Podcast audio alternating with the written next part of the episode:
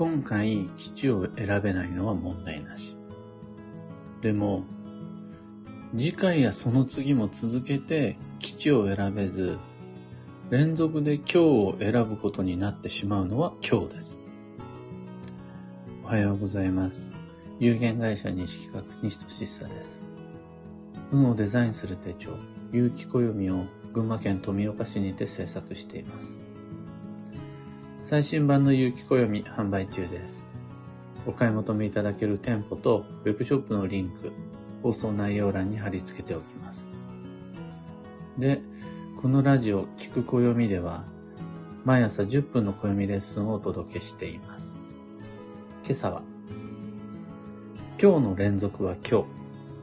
日。続けて今日を選ぶことになるのは悪運というテーマでお話を。今日、基地と今日っていう2種類の選択肢があるとして、何も好き好んで今日を選ぼうっていう人はいないはずです。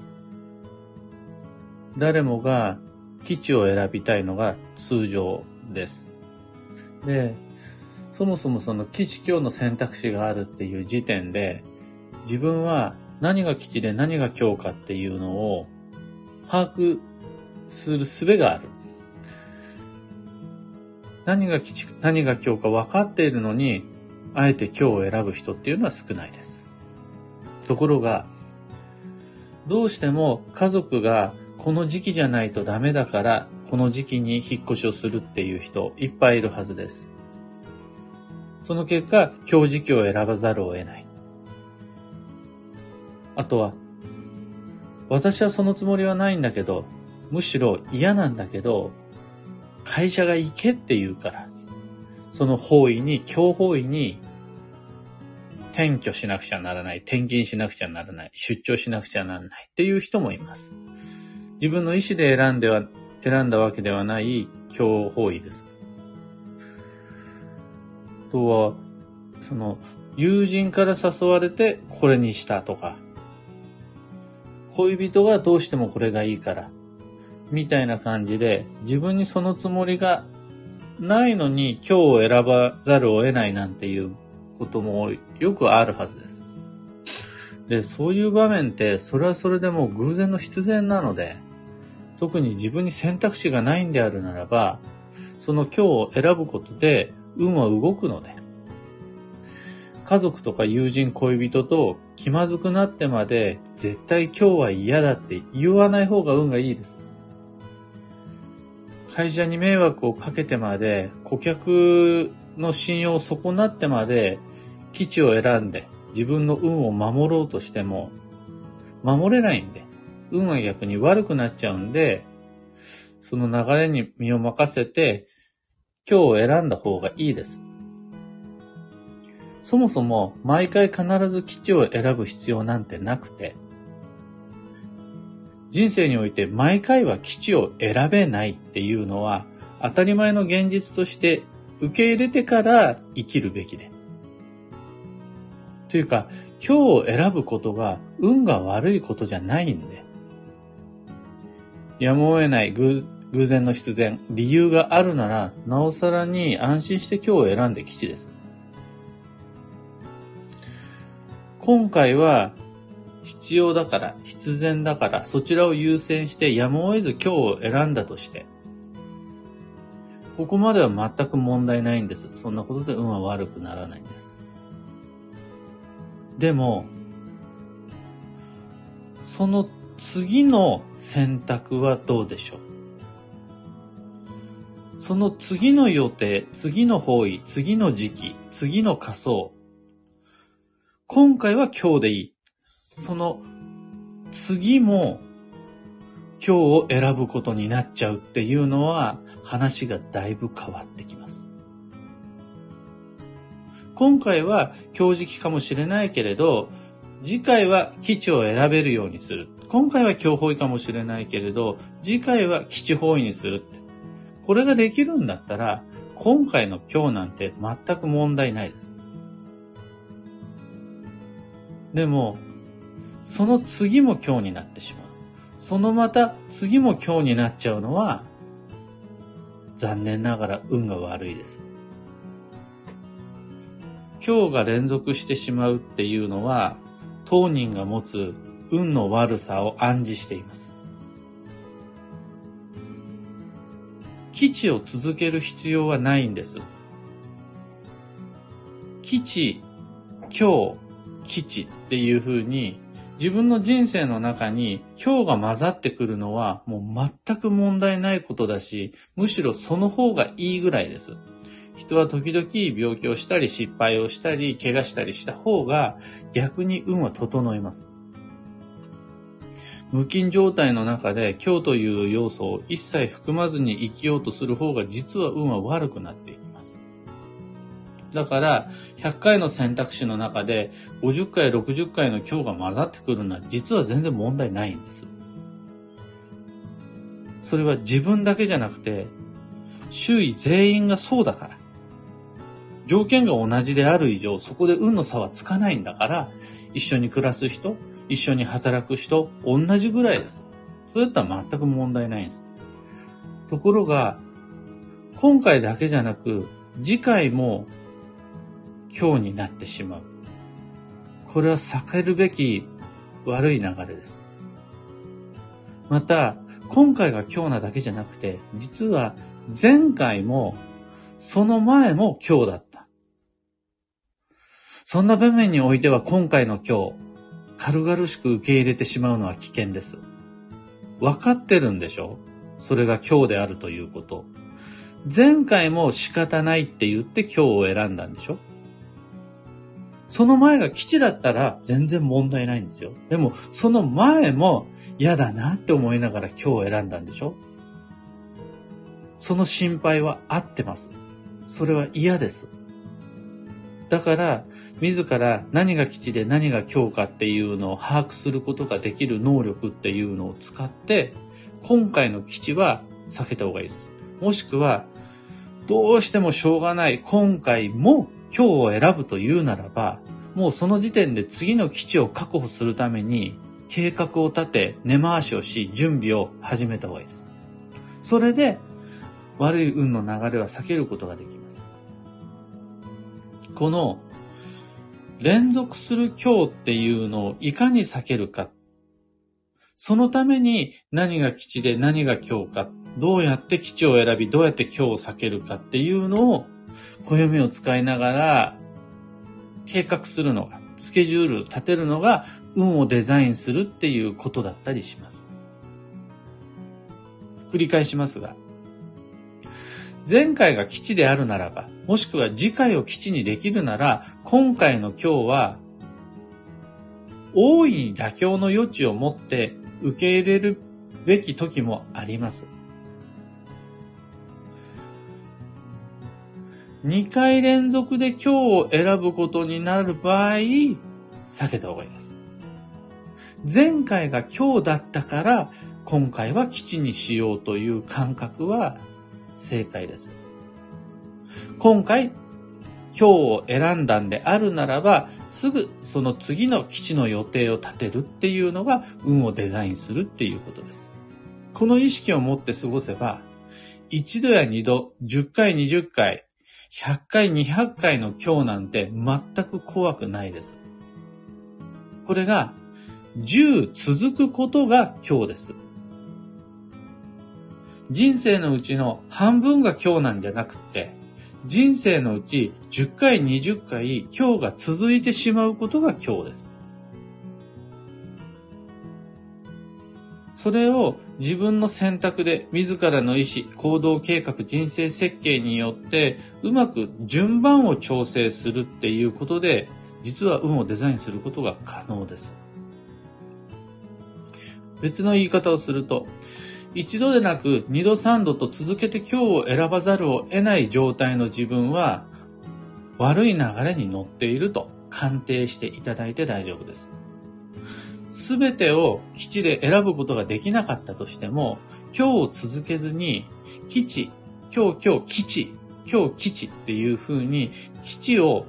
織り込むことができるならば、悪い流れは断ち切ることができるので、自らの運を不安に思う必要なし、自分の選択を信じて基地です。今朝のお話はそんなところです。二つ告知にお付き合いください。一つ目が有機暦ユーザーのためのオンラインサロン、運をデザインする暦ラボに関してです。今ラボで盛り上がってるのは土曜保険と、あともう一つ、土曜が始まる前に、宝くじミッション。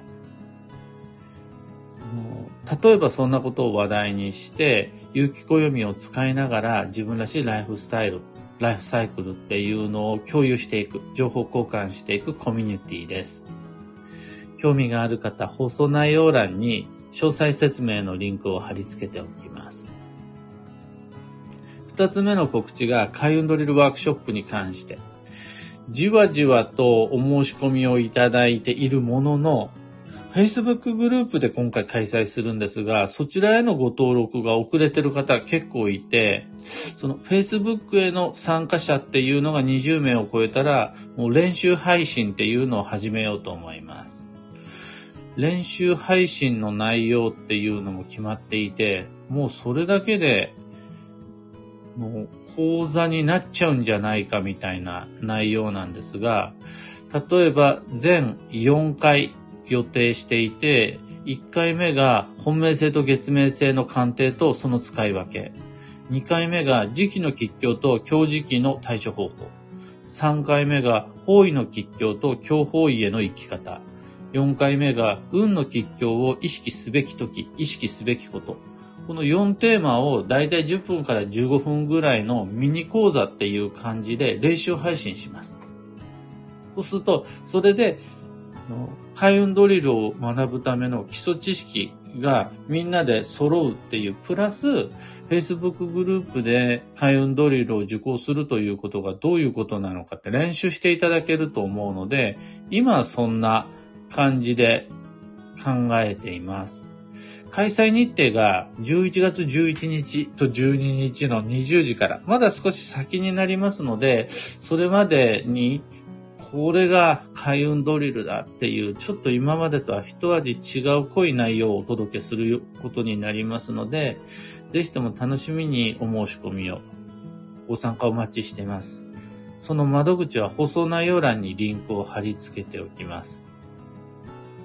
さて本日、2022年10月の19日水曜日は、助走の10月の12日目、そして秋の土曜まで今日を入れて残り約2日となります。今日を入れて残り約2日です。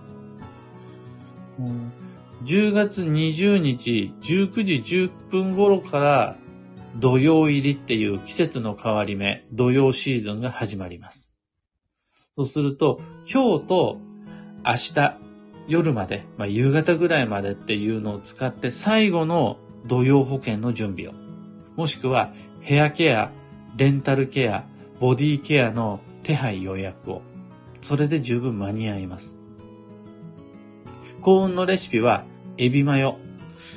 エビ使っていただけると、それが幸運レシピです。エビチリも、プラウンマサラも、エビフライも OK です。今日のキーワードは思考、好きなことを頑張る。なんですが、好きを組み合わせていかないと乗り越えられない壁がある。その勝てない横槍がある。